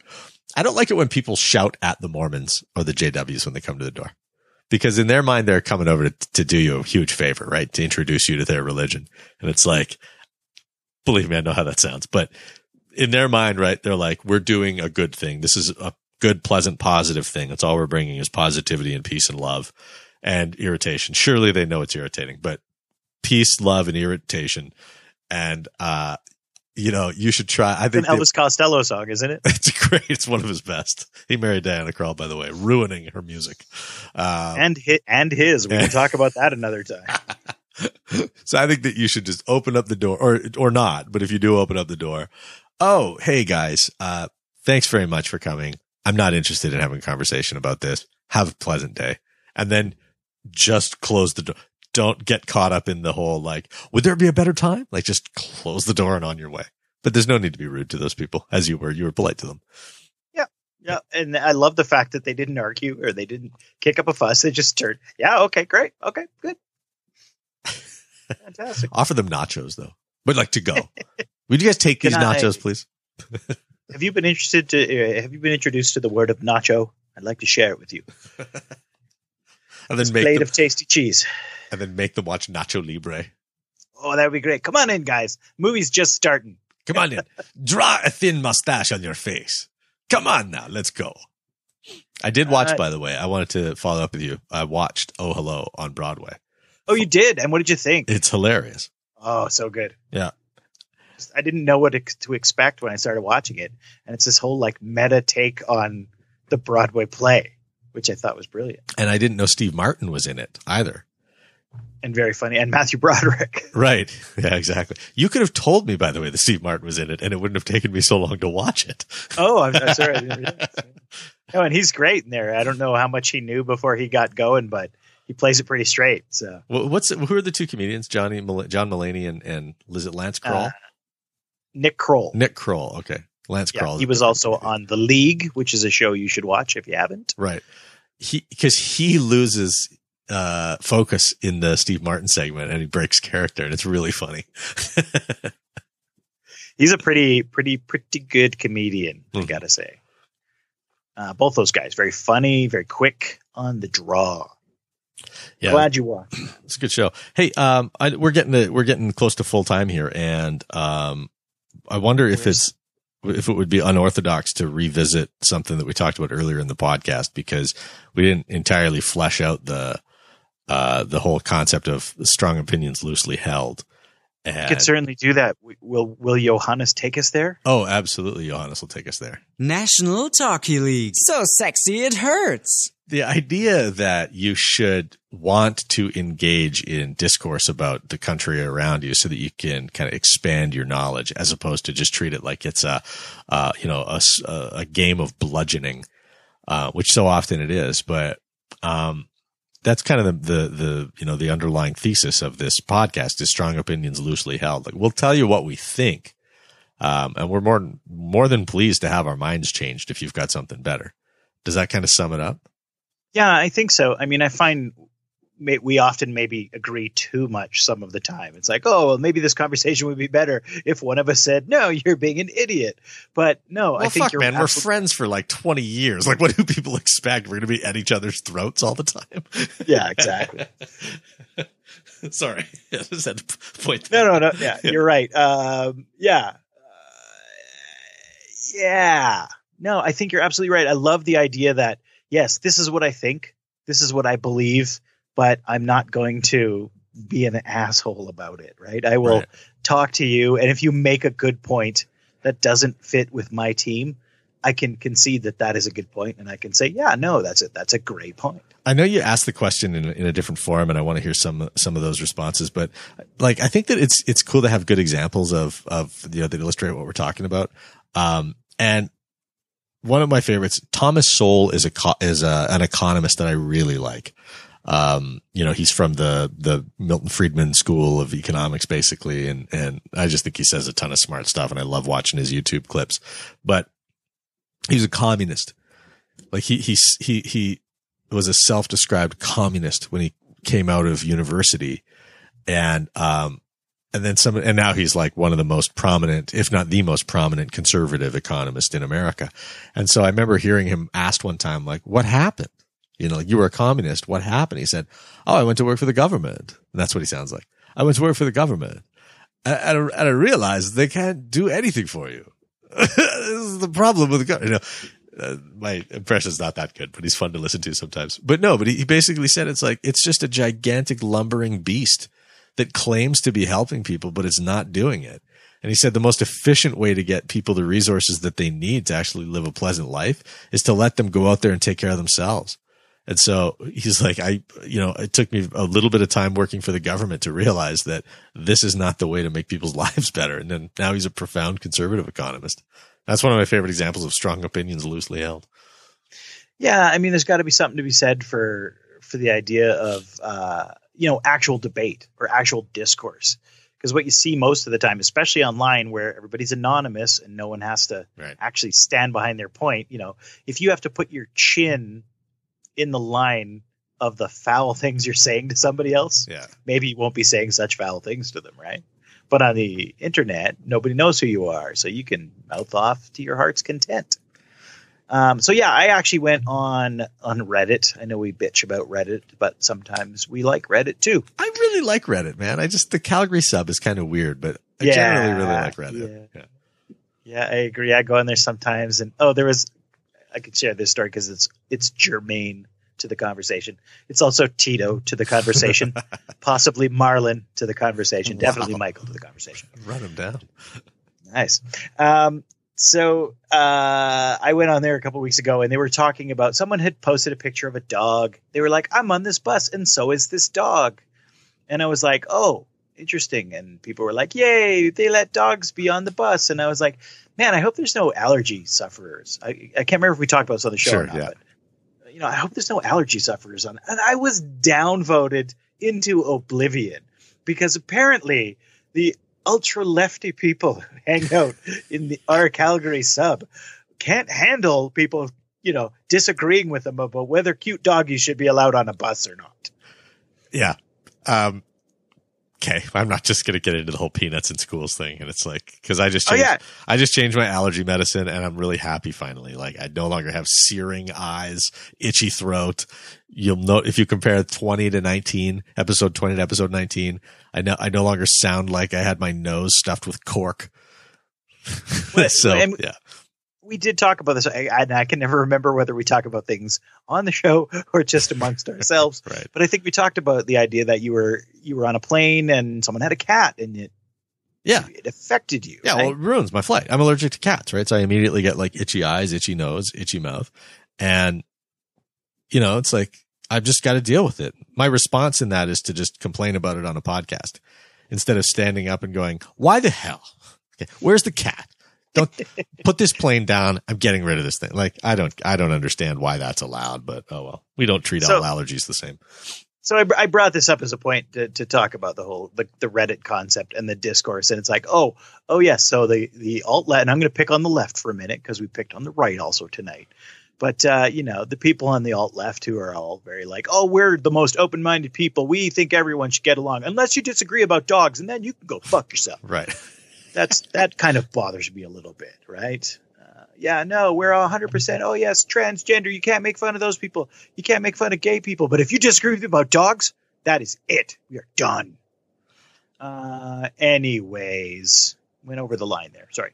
Anyway, so yeah, I, I asked a question about the civility of Canadian politics and how generally we seem to be a bit more civil than Americans when they discuss their politics. It's very divided right now, so maybe that's something to do with it. Uh, and anyways, these people didn't ask to be, they didn't qualify themselves to a radio podcast, nor did I mention it. So I'm not going to mention any names of anybody, but uh, I thought there were some interesting points that people made. Uh, one person said the media landscape is totally different in this country. We don't have a First Amendment, but more importantly, we don't have a Fox News. So the role of non-truth in the political media is now just starting to be a problem. Um, unless you travel there Sorry, go on. I've, I- Uh, just totally disagree with everything this person said really- so far. Yeah. Sorry, what did you say? There? Well, I just said I totally disagree with everything that person just said, but please continue. So I didn't mean to get irate. Sorry, I couldn't hear you because I was talking and you got muffled a second. Uh, unless you travel there often or are really big into media studies, it's almost difficult to fathom the totally parallel media landscape the right has built, going all the way back to the late '80s. Why this has sort of ha- happened, why this happened, is sort of beyond the scope here, but it certainly has a major effect. I think that's completely, um, I think that person has, it, it doesn't smell his or her own bullshit. um, so look, I think the, that they make an entirely valid case about how, like, if you look at Rush Limbaugh and the empire that he's constructed for right wing media in the U.S., um, then yeah, it goes back a long way, and that narrative has uh, been very dismissive of progressives and and and and uh, you know demeaning and condescending and you know all of the things.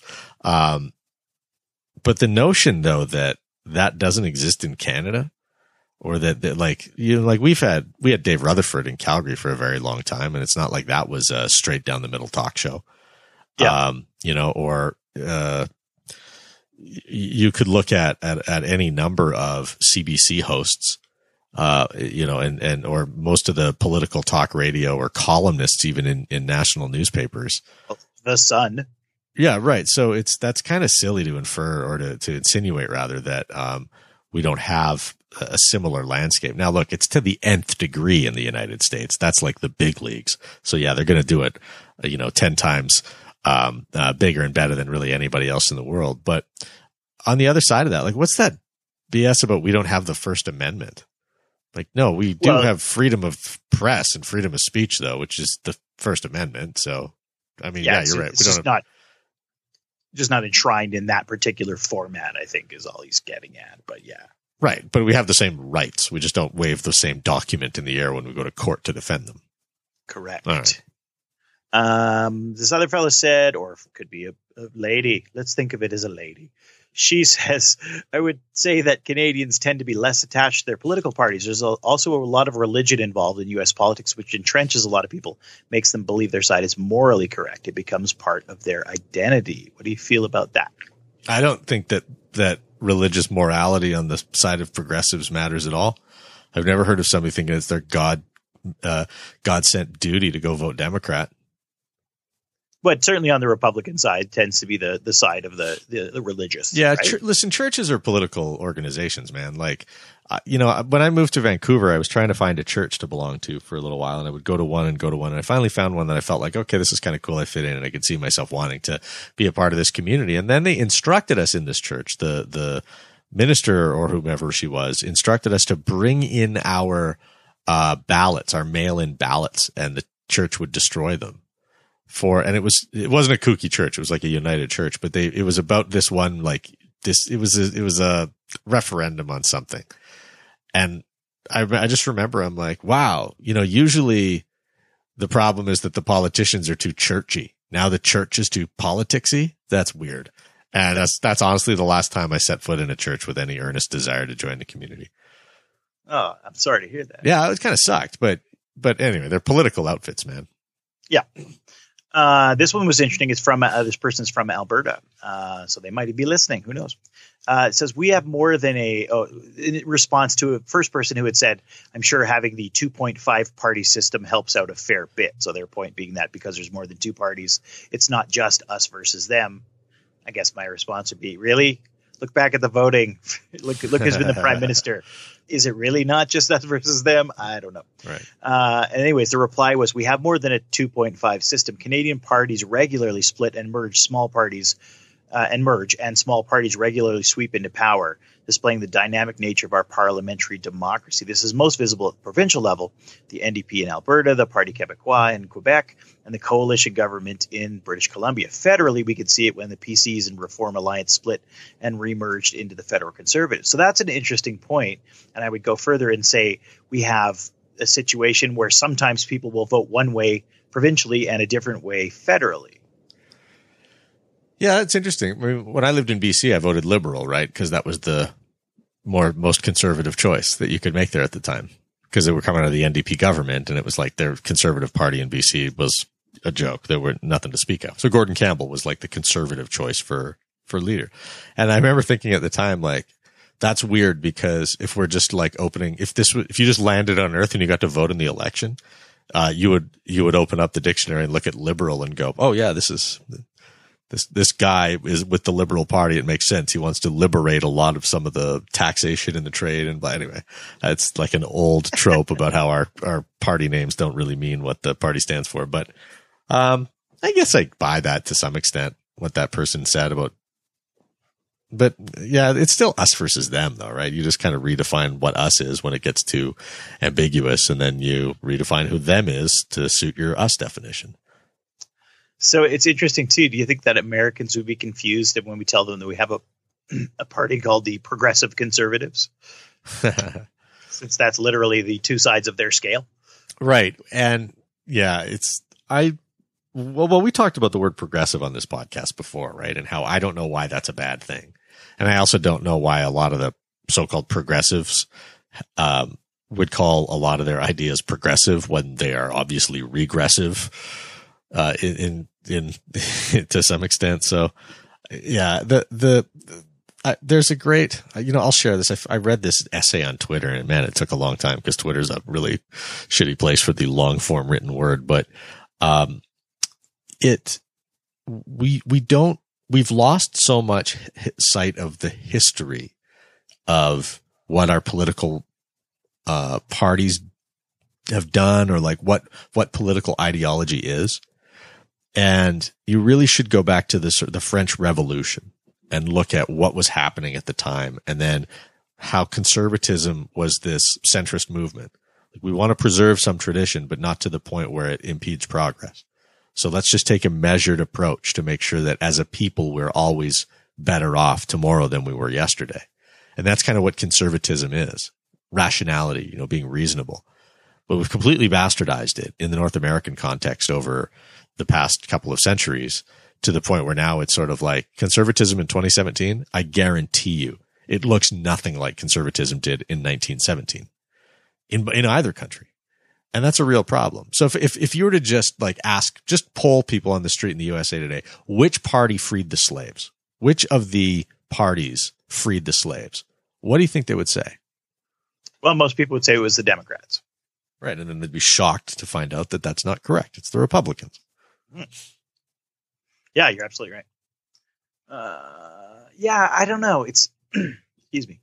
Um, I think it's it's pretty interesting that uh, it gets to the point where we define these things and we say I'm this or I'm that. And really, in Canada, I think one of the big differences is that regardless of what party, you know, a lot of the big social issues everybody agrees on. We don't have quite as much of, or I shouldn't say everybody agrees on, but the majority tend to agree on. Okay. Right. Nobody's been trying to repeal abortion in Canada. Well, Never okay. heard. right. Yeah. Okay. Am I sorry? Am I wrong? Well, I, wrong. I, mean, in the in the last conservative leadership race, there were a couple guys who mentioned that it should come up and we should get some laws in there that make it illegal. But no, not. But none, none of the parties, none of the the rulers, sure, yeah, none of the none of the par- ruling parties have have ever made a, an effort on that half, right? right? Whereas in the states, they'll you know, in a heartbeat, they'll be going after it, right? They already are. They're trying to change all the, you know, the the the new uh, the new healthcare bill basically says, oh, if your if your insurance carrier, if your insurance plan includes any kind of abortion related stuff, it is no longer funded by our program. Right.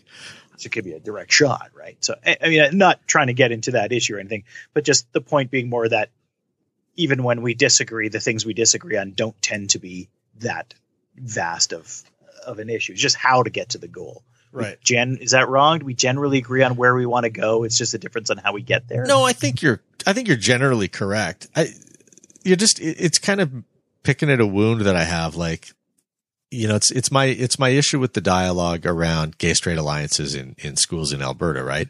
Is that you can't just dismiss the notion that parents want to know what's going on with their kids. Like you know, so my, my whole, the way I've, I sleep at night just fine, believing that, yeah, you, sh- you, that I'm okay with parents having their right to know what their kids are up to restricted. Like I'm okay with that trade off. Like I'm pro gun. Like I'm sorry, I'm not pro gun. I'm not anti gun ownership, right? Um, but I am okay with you having to go prove that you can handle a firearm and you, and there's laws around it. So it's sort of like it's the, it's the bargains and the trade offs, right? Um, so when I look at like the Hobby Lobby case in the US about like, you know, how far they should go to provide people with certain types of healthcare coverage that go against their moral judgment, uh, I kind of think hey, that's a private company. Like no one has to work there. And ultimately they're the ones who don't have to pay to, you know, give their, their staff benefits. So, you know, should, who should get to stipulate what they do? I, that's, that's some pretty squishy, squishy ground that I try to stand. Yeah, you get into trouble pretty fast there, though, because then they could say, "Well, we're not big fans of having disabled people work here." Should that be okay? Well, I know, right? That's why I'm saying you could very quickly get into trouble with that kind of an argument. Yeah, so. for sure. Um, one thing I found really interesting. So today, I think it was today that it was announced, but the uh, the NDP government here in Alberta came out and said, "Hey guys, we're changing the rules about patios." I don't know if you heard this or not, but uh, they're saying, "Yeah, and you don't have to have those fences up anymore." Oh wow, perfect. Yeah, and so it was interesting because people were like, "Oh my god, this is the best thing ever! Yay, this is so awesome!" And I was like, "Okay, but was it that big of a deal? Like this, it really smacks of being a, a partisan thing. We're going to announce this in Calgary during the stampede. You're welcome." But I was like, I don't know. I mean, maybe it's a bigger deal from a business owner standpoint, but I was like, really, it's the fences weren't that big. Is? Is this really that big of a deal that everybody's like, you know, up, yay, hooray? Well, the way I initially thought about it was the cost of building a patio in front of your establishment as opposed to the cost of going to IKEA and getting two folding tables and eight folding chairs and make and just putting them out on the sidewalk in front of your place. Right. So that's, that's how I, I thought of it. Um, but yeah, I can't imagine that the ship and anchor is going to remove their side, their fences around their patio tomorrow just because they now can do that. And and like wasn't part of the deal. I guess in my head, the reason you'd have that rule is so that people can't grab their beer and walk off down the street with it, right? Yeah, that but- it was contained. So now let's talk about that. What's wrong with that? Have you ever seen a, a young, a couple in their forties having a bottle of wine and sandwiches in the park on a Sunday and thought to yourself, Oh shit, run. Well, I'm not opposed to it all, but I guess the the thing that the point I'm making is that that was the reason that they had that rule. So Right. are they also going to change the open container law? Because if not, aren't you sort of removing the thing that helped you enforce that? Maybe, that, yeah, maybe they're doing, maybe, maybe that's the problem is that they're, they're saying, hey, if we take the fences down, we can write a whole lot more tickets for these uh, other crimes. So it's a money making plan. hey, hey, the government needs money. Always does. Yes, they do.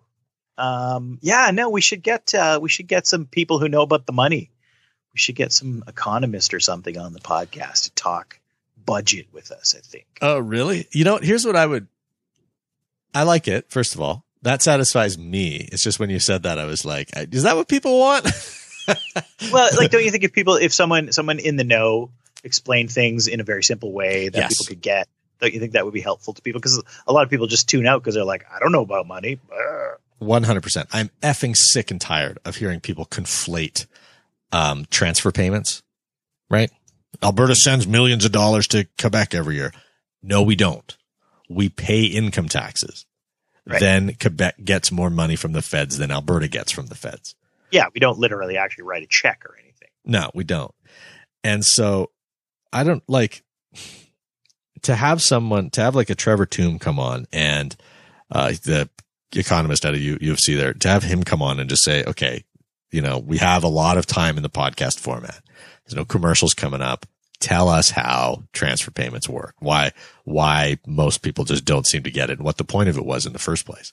I don't agree with it, by the way. I think it's kind of junk, but I mean, look, the federal, the federal government collects income tax from all Canadians and then is aims to distribute it, you know, in various ways back to the country, right? Like they're going to spend the money on citizens. So I think that that the, the only good thing I can say right now about transfer payments is rather than having Team Trudeau guess how money can best be spent in Alberta or BC, seems to me to make the most sense to just give a big check to BC or Alberta and say, do with this as you will.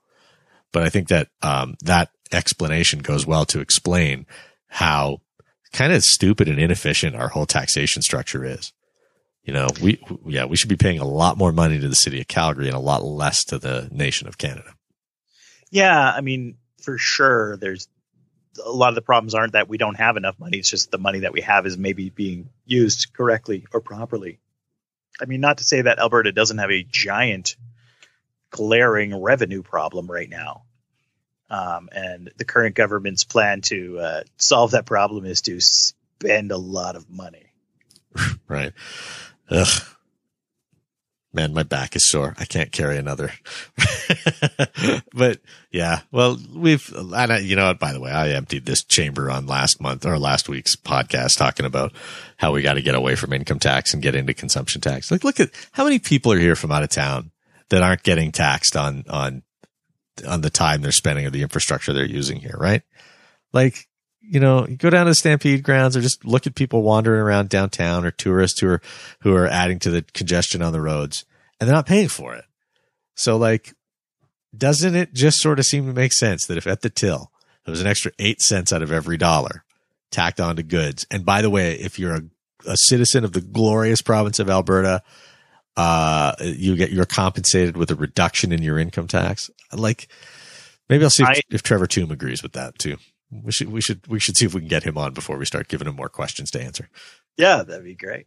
I mean, yeah, people should be paying an extra 50 cents on the deep fried jello they're buying down at the Stampede. is that?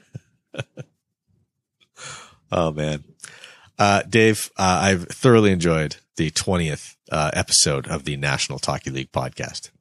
As did I. I would like to make a minimum of 20 more. All right, well, we're well underway. I This is five months, by the way. I don't know if we've done exactly one a week, but if we have, we're at 20. So five months. fantastic. Um, and yeah, you know what? We say it at the end of every podcast, but it, it means uh, just as much to us every time. Thank you so much. Um, Dave, Dave tracks the stats pretty closely of, you know, the downloads and who's listening, how long you're listening and stuff like that. And the podcast continues to grow. And so we are taking it a lot more seriously from week to week as far as our planning goes. We've got a few things up our sleeves. Um, and you know, we really, we can't say enough two things. One, how much we appreciate you, um, supporting us, giving us the five star reviews or telling, uh, you know, writing a review like the one we read earlier in the podcast, which is now going to be like our, our subheading on the website, I think. Um, but also when you give us feedback, uh, either on our Facebook page or directly uh, via email, telling us stuff you like or questions you'd like us to explore on the National Talky League podcast, it all means a lot to us. For instance, like Biggie Footy, who said, Roger and Dave make me laugh out loud each week. I'm glad they've taken on the monumental task of educating the masses on proper traffic protocol, too.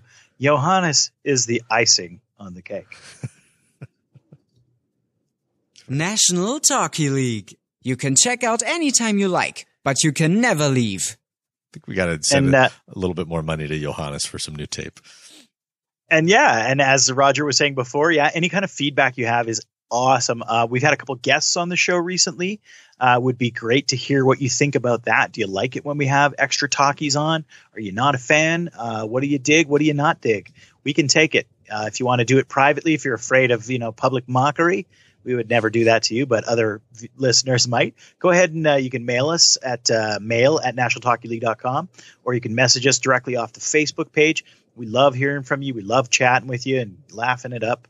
And uh, yeah, thanks. It's been it's been awesome. I'm really enjoying doing this. All right, cool. Uh, we'll catch you again next week. It'll be episode number 21. Dave will have uh, wild tales from the road that he can share with us. And uh, I, I will I, I will have a burr under my saddle. Uh, that's a stampede pun sort of thing uh, that, uh, that I'll have to uh, you know get out of my throat. Uh, I'm going to edit that actually and make it sound a lot less disgusting. Thanks very much for listening. We'll catch you again next time.